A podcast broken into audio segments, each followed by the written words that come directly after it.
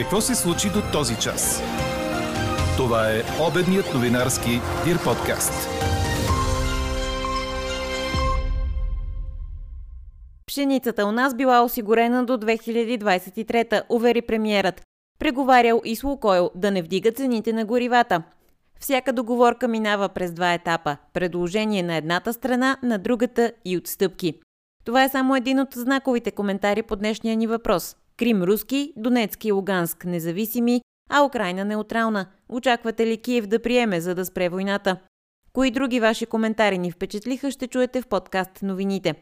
Инфлацията, скъпият ток за бизнеса, липсата на работна ръка, бежанската вълна. Това ще бъдат големи предизвикателства за туризма през лятото. Очаквани по-тежка година в сравнение с първата година на пандемията, а спасителният пояс ще бъдат българските туристи. Още от коментара на Павлина Иванова от Сдружението на туроператорите и туристическите агенти в подкаст новините. Говори Дир.бг. Добър ден, аз съм Елза Тодорова. Чуйте подкаст новините по обяд на 8 март. До края на деня облачността ще остане значителна. Ще духа слаб вятър, на места ще превали слаб сняг, в низините дъжд и мокър сняг. Температурите са от 2 до 7 градуса, според прогнозата на синоптика ни Иво Некитов. Задължително с вериги става движението през проходите Рожен, Пампорово, Превала и Печинско. И честит празник на всички дами, които днес отбелязват Международния ден на жените. Правителството ще изкупи 1,5 милиона тона пшеница още тази седмица, за да осигури хранителните доставки до реколтата през следващата година. Това потвърди премиерът Кирил Петков по време на блицконтрола в Народното събрание. По думите му, България купува зърно на пазарни цени и ще се съхранява в складовете на Държавния резерв. Премиерът опроверга информация за забрана за износ на зърно от страната ни. Ситуация от вчера с 2 спрени кораби, той обясни с допълнителни проверки на Агенция Митници. Петков докладва пред депутатите и че правителството е поискало рафинерията Лукойл Нефтохим да не вдига цените на горивата, но отговорът бил, че те се определят от швейцарска фирма и не се продавало директно от рафинерията към бензиностанциите. Все пак текат разговори с представители на Лукойл, които уверили премиера, че имат алтернативна доставка на суров петрол. Гарантирали и че има план Б, ако бъдат спрени доставките от Русия. Междувременно Енергийното министерство търсило вариант за увеличение на доставките на природен газ през Гърция. В момента тече проверка на Комисията за защита на конкуренцията, защо са се повишили цените на горивата през последните седмици. В съседна Северна Македония пък се извиха опашки пред бензиностанциите, след като регулатора там повиши цените на дизела до 85,50 денара за литър, а най-продаваният бензин струва между 89 и 91 денара за литър. Това е най-високото ниво, което е имало досега в Северна Македония. Иначе по-рано от ДПС дадоха на премиера Петков 8 папки от, цитирам, антикорупционната търсачка Google за Иво Прокопиев. Така депутатът от движението Йордан Цонев обяви, че очакват да бъде разследван цитирания бизнесмен и да бъде сезирана прокуратурата. Препратката е към списъка с 19 имена, дадени от премиера на главния прокурор през февруари. Парламентът днес заседава извънредно, след като депутатите отложиха редовното си заседание миналия петък. Тежка година за летния туризъм със сезон, който няма да е нито дълъг, нито особено голям като обем. Това прогнозира Павлина Иванова, председател на Сдружението на туроператорите и туристическите агенти. Причината е натрупването на няколко кризи – икономическа, бежанска, продължаваща пандемия. За подкаст новините Павлина Иванова разказа, че ранните записвания на чужди туристи за летни почивки на морето са се активизирали през януари, но след началото на войната са спрели, има и отказани резервации. Според нея, морският ни туризъм през това лято ще трябва да разчита предимно на българи и туристи от Северна Македония и Турция.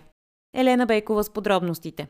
Миналото лято в условията на продължаваща пандемия резервации за почивка на море са правили най-вече българи, но също така украинци, румънци, малък брой руснаци и още по-малко туристи от по-далечните европейски пазари заради здравните рестрикции, разказа Павлина Иванова. По думите и традиционните ранни записвания от края на ноември и началото на декември, след началото на пандемията са преминали основно в краткосрочни резервации и почивки в последния момент.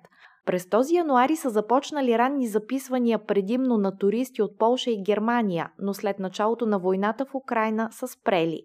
В първите 2 дни имало и отменени резервации и на българи, които са планирали пътуване в чужбина, и на туристи от европейски държави, които желаят да почиват у нас. При нас специално в нашата фирма беше първите 2 дни, имаше някаква по-скоро паника, бих казала, може би от неизвестното, страха, нали, все пак по всячески начин се влияе на хората. Имаше откази, след това спряха и в момента хората са общо взето предпазливи, но в никакъв случай не са така ограничили, нали, до спиране мисълта за пътуване. Ето кои са туристите от Европа, на които традиционно разчита страната ни за летния сезон на морето. Традиционни летни пазари, това са ни Германия, това ни е Англия, нали, това са ни едни такива големите обеми, които идват при нас.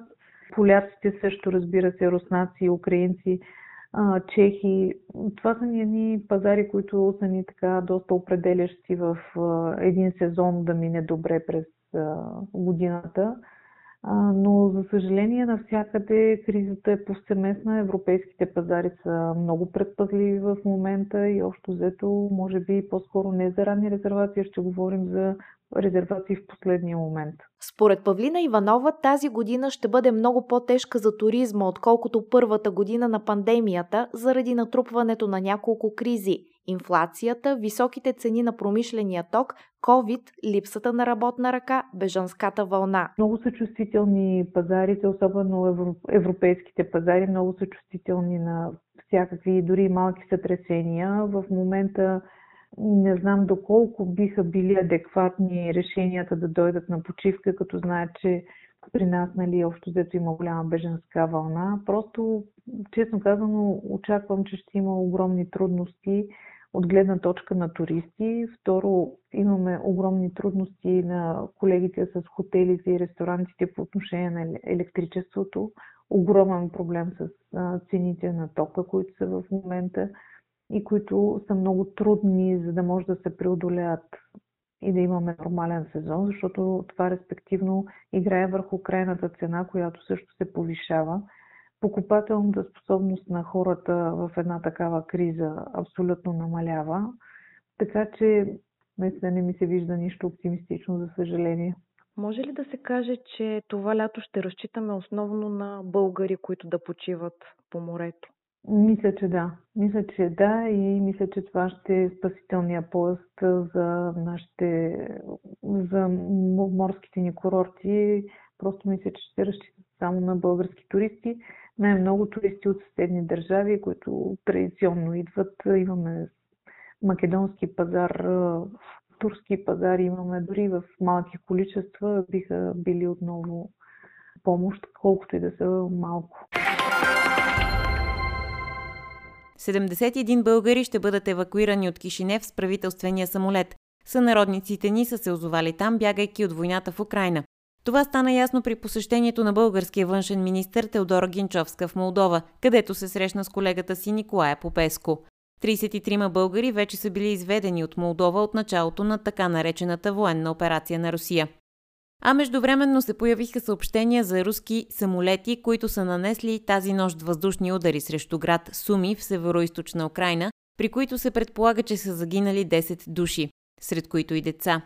Данните все още не са потвърдени от независими източници. Снощи Русия обеща хуманитарни коридори, което ще рече спиране на огъня на места, докато бъдат придвижени цивилни, желащи да напуснат конфликтните точки. Едно такова предложение на Москва вече се провали вчера, тъй като посоката, която се предлагаше за бежанците, беше Беларус и Русия. Какво още очакваме да се случи днес?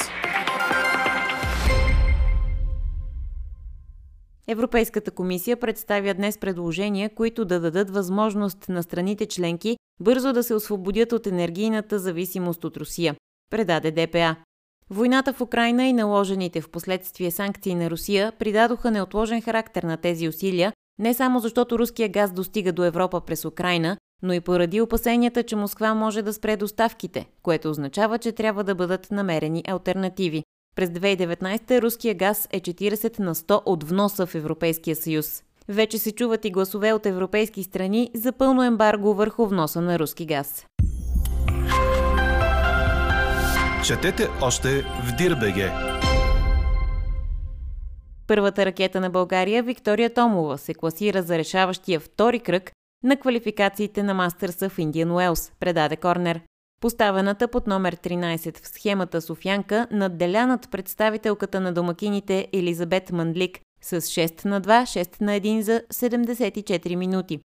Така Томова заработи 20 точки за ранг листата и $9200, а в решаващия матч за влизане в основната схема ще се изправи срещу Астра Шарма от Австралия. Това бе първата победа за българката в Мастърс турнир. Томова и Шарма не са се срещали досега, а матчът им е насрочен за късно тази вечер и се очаква да започне след 22:30 българско време. Чухте обедния новинарски Дир подкаст. Подробно по темите в подкаста четете в dir.bg. Какво ни впечатли преди малко? В Международния ден на жените доклад показва, че в Бразилия на всеки 10 минути една жена бива изнасилвана. Броят на изнасилванията там е нараснал близо 4 пъти само за една година, сочи доклад на неправителствената организация Форум за обществена сигурност, цитиран от Франс Прес. Миналата година са регистрирани близо 60 000 изнасилвания в страната и са убити 1319 жени. Това е по една убита жена на всеки 7 часа. А какво ще кажете за това?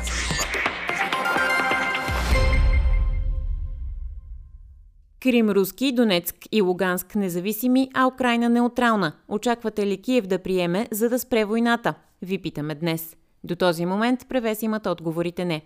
Наш слушател коментира, че всяка договорка минава през два етапа – предложение на едната страна, на другата страна и отстъпки.